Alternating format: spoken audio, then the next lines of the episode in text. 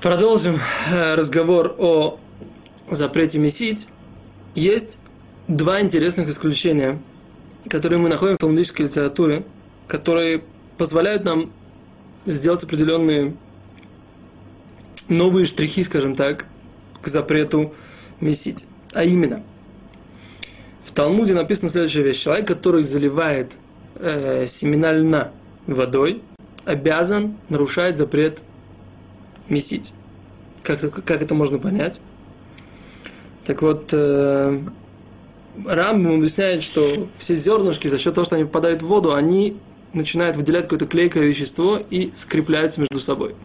Тем самым мы видим, что если э, человек вливает только воду, но само вещество, которое, в которое он вливает воду, выделяет что-то клейкое, которое потом это, все, всю эту смесь делает единым целым, то в такой ситуации человек обязан за, за э, то, что он влил воду, даже по всем мнениям, не только по мнению Рэби, как мы сказали на предыдущем уроке, а также и по мнению Раби Йоси Барюда. То есть, по всем мнениям, и тем, кто говорит, что мы принимаем на, э, к закону мнение Сафератрума, и к, по тем мнениям, которые сказали, что мы говорим как э, Риф и Рамбам, Рабицка Кальфаси как Рамбам, по всем мнениям мы говорим, что человек, который вливает воду в, такие, в такой ситуации, как семя э, э, льна, он обязан.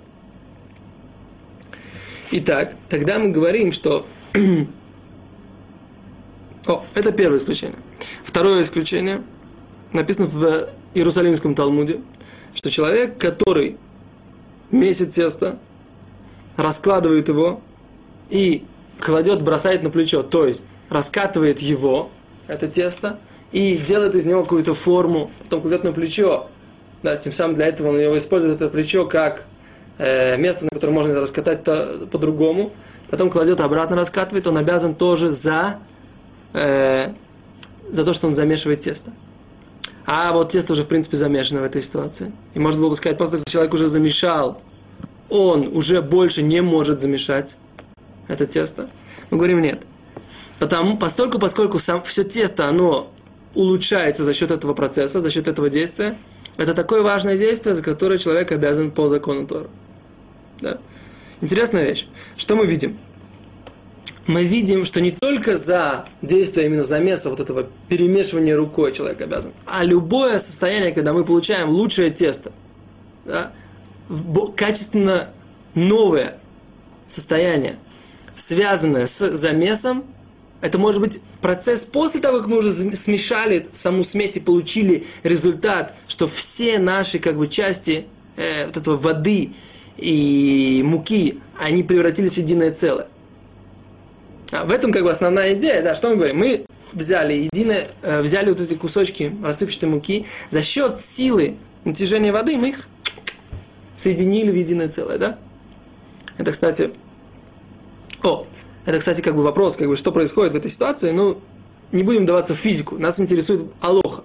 Так вот, в алохе мы за счет того, что мы взяли, соединили воду с мукой, и вода, не то, что соединили воду с мукой, а кусочки муки мы соединили с помощью воды, с помощью не только воды, вина, меда, любой жидкости, которая нам позволяет создать единое целое из вот этой вот рассыпчатой структуры – из этой рассыпчатой субстанции, в любой ситуации мы говорим, что человек обязан. И мы говорим, что продолжение этого действия это тоже важное. Потому что почему? Потому что, потому что мы продолжаем это действие и получаем качественно новый результат. Мы не просто получаем кусок теста, а получаем как бы какую-то форму, получаем какое-то э, какое-то улучшение в этом куске теста, которое можно использовать. Если мы уже говорим о сущности о сущности запрета месить, то, скажем так, есть два варианта и, опять же, две, два состояния, которые могут быть у смеси вот этой муки и воды нашей классической. А именно, блила рако и блила аба. Что значит блила рако и блила аба? Поясним. Жидкая смесь и густая смесь. Так вот, когда мы вливаем такое количество воды, что у нас получается крутое тесто, да, то, что называется. Тесто, которое используется для хлеба, для пирожков, для булок, да. Такое тесто, которое э, является, если как Хазуниш определил это следующим образом, если взять его в одном сосуде, оно не переливается в другой сосуд. Это называется густое тесто. Такое тесто замешивать это запрет Тора.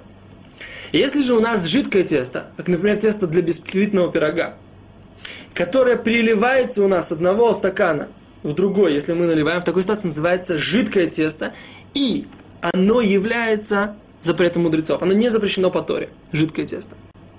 Теперь, есть следующая ситуация, которой мы часто встречаемся, все, у кого есть детки, когда-то им делают кашу, да, кашу на, на воде, размешивают, размешивают кашу на воде, например, у вас есть там овсяная каша или пшеничная каша, как вы можете, как вы можете ее развести на воде в шаббат?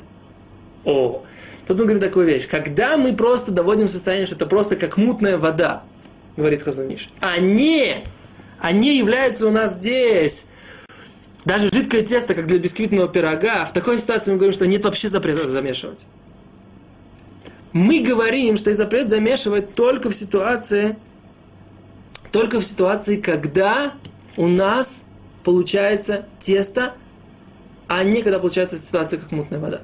То есть запрет, нет запрета сделать кашу ребенку в шаббат, но сделать тесто, как для бисквитного пирога, да, есть.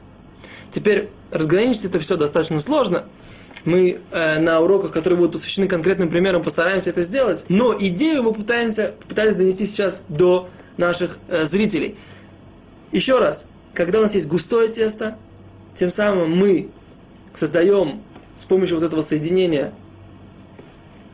э, с помощью этого соединения вот такое новую, новое состояние, э, когда вода и тесто и мука превратились в новое густое состояние. Теперь, когда это остается жидким, то мы не создали что-то принципиально новое по Торе, только запрет мудрецов. Почему? Потому что у нас это мука и тесто, они не при, вошли в новое, каждый в новое состояние. Мука сыпется, вода льется. Когда мы создали тесто, не мука перестала сыпаться, и вода перестала литься. Не то, что это как бы... А это пример, да, это мы говорим, это параметр, который... То же самое и здесь. Когда мы... У нас, когда у нас осталось вода и тесто, они продолжают литься. Так говорит Хазуниш. Есть состояние, когда просто мутная вода. Это то, что касается вопроса, когда и какое определение есть у того теста, которого, которое запрещено месить шаббат. Спасибо, до свидания.